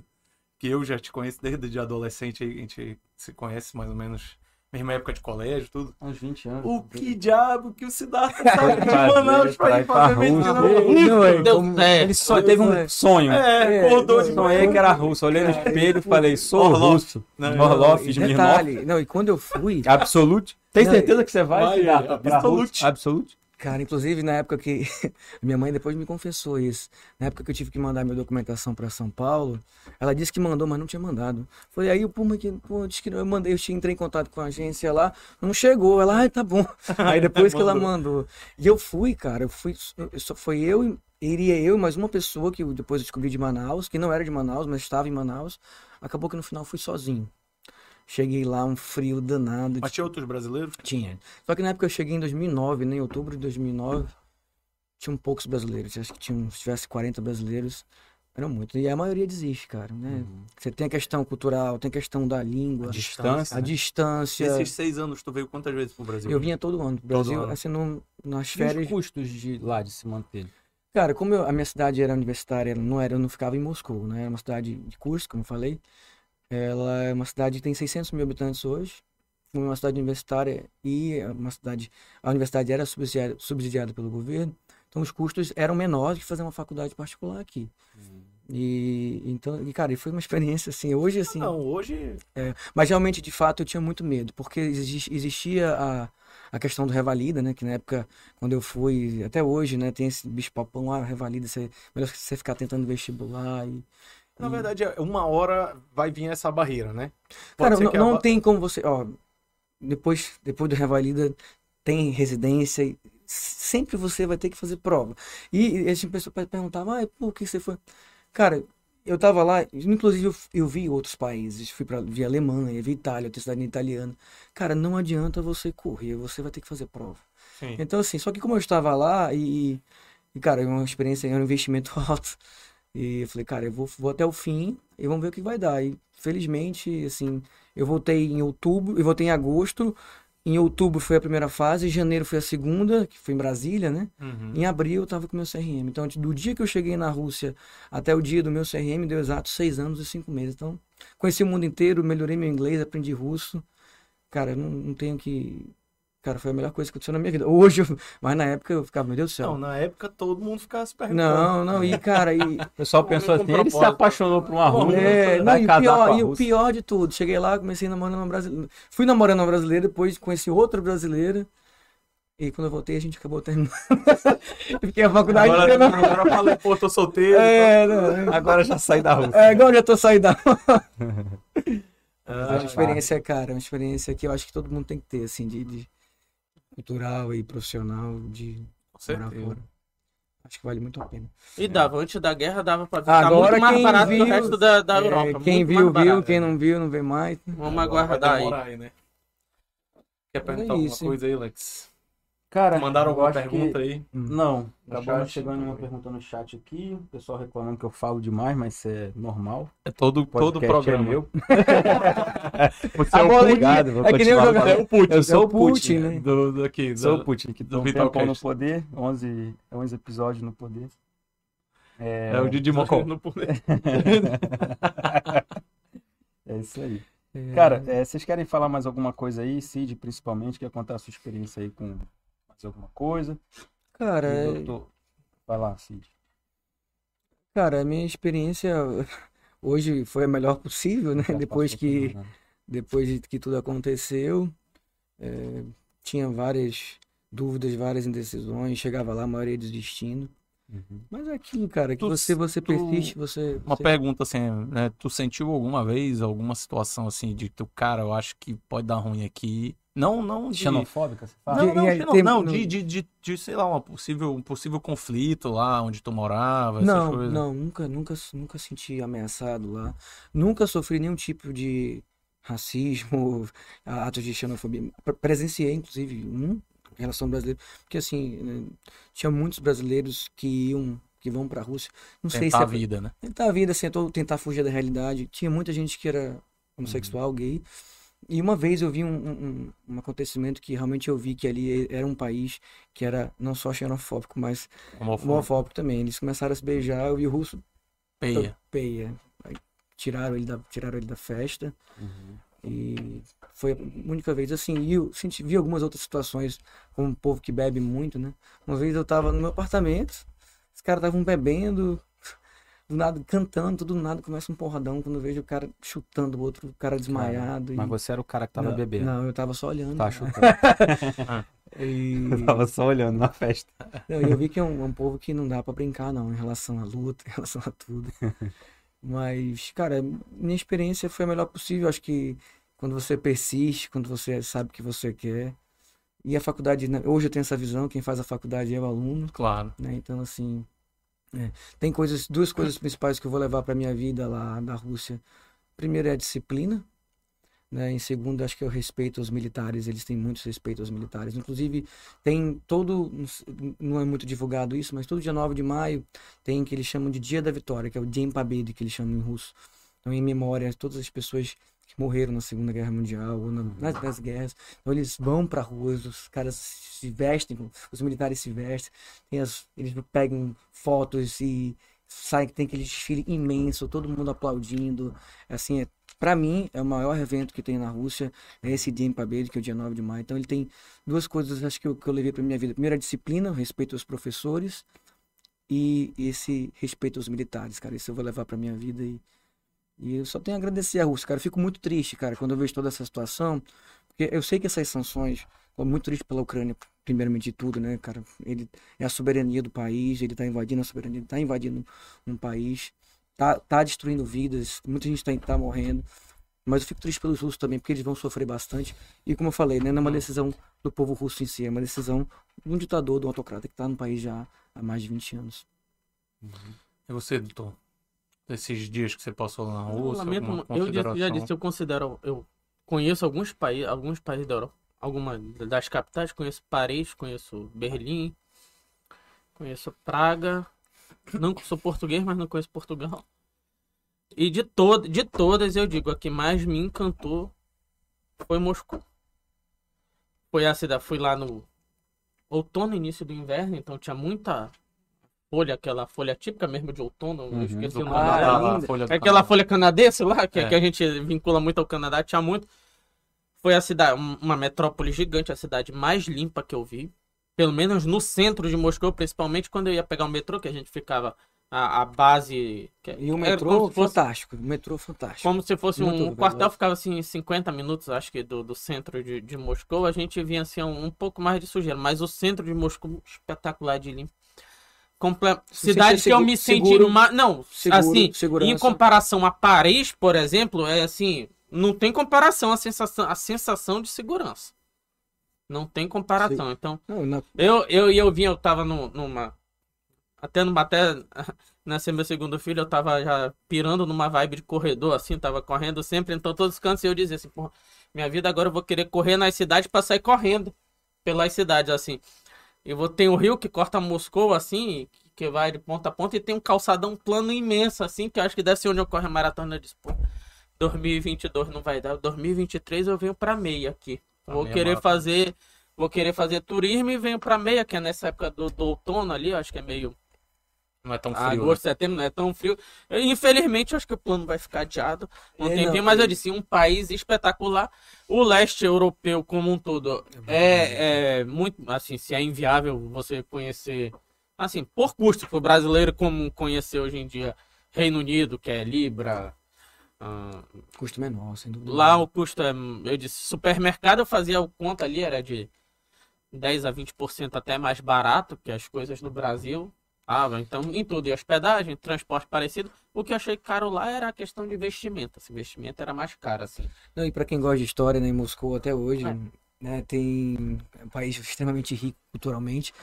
E, inclusive, o Lane, inclusive, tá, inclusive, até hoje ele é embalsamado. Muita gente talvez não saiba disso. Uhum. Então, existe um horário específico. Você quiser visitar lá na Praça Vermelha, você, cara, é, um, é uma sensação bastante você, não, é, você, é bizarra, é, né? É espetacular. Você, é espetacular. Você entra, ele tá lá embalsamado, tem milhares de, milhares não, tem vários seguranças fardados, exatamente como era na União Soviética. Cara. Você não pode muito, você não pode falar muito, você olha rapidinho, passa e vai.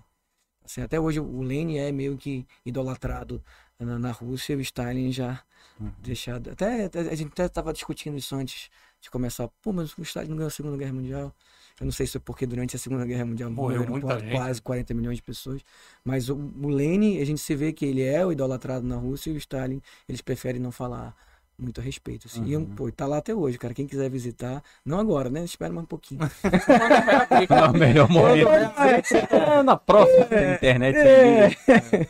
Não, mas é, assim, a, dizem, São Petersburgo não tive a chance de conhecer, mais que eu, eu queria fazer, vida. que diz que é muito mais, que ia dizer, e dizem, olha, tu, se tu gostaste de Moscou, tu não vai não, acreditar não, São Petersburgo, é onde não dá pra comparar. Eles, mano, eu, eu, eu tô costumo, encantado com Moscou Eu costumo aqui. brincar que é a mistura de Veneza com Paris da São Petersburgo, é um lugar extremamente bonito. Então, então eu recomendo, assim, realmente, assim, quando o mundo, a gente espera que volte pelo menos a, a normalidade. E esse aqui, eu, eu postei só porque eu fico. Rapaz, o mundo tá meio maluco mesmo com esse negócio de internet, de rede social e tal. O Putin, ele, nesse último discurso dele, dizendo: olha, o povo é, ucraniano, bielorrusso e russo é um povo só, da Grã-Rússia, é o mesmo povo ancestral. Ele disse, e ele disse assim a seguinte frase: Esse Estado ucraniano que existe aí, em parte ele tem.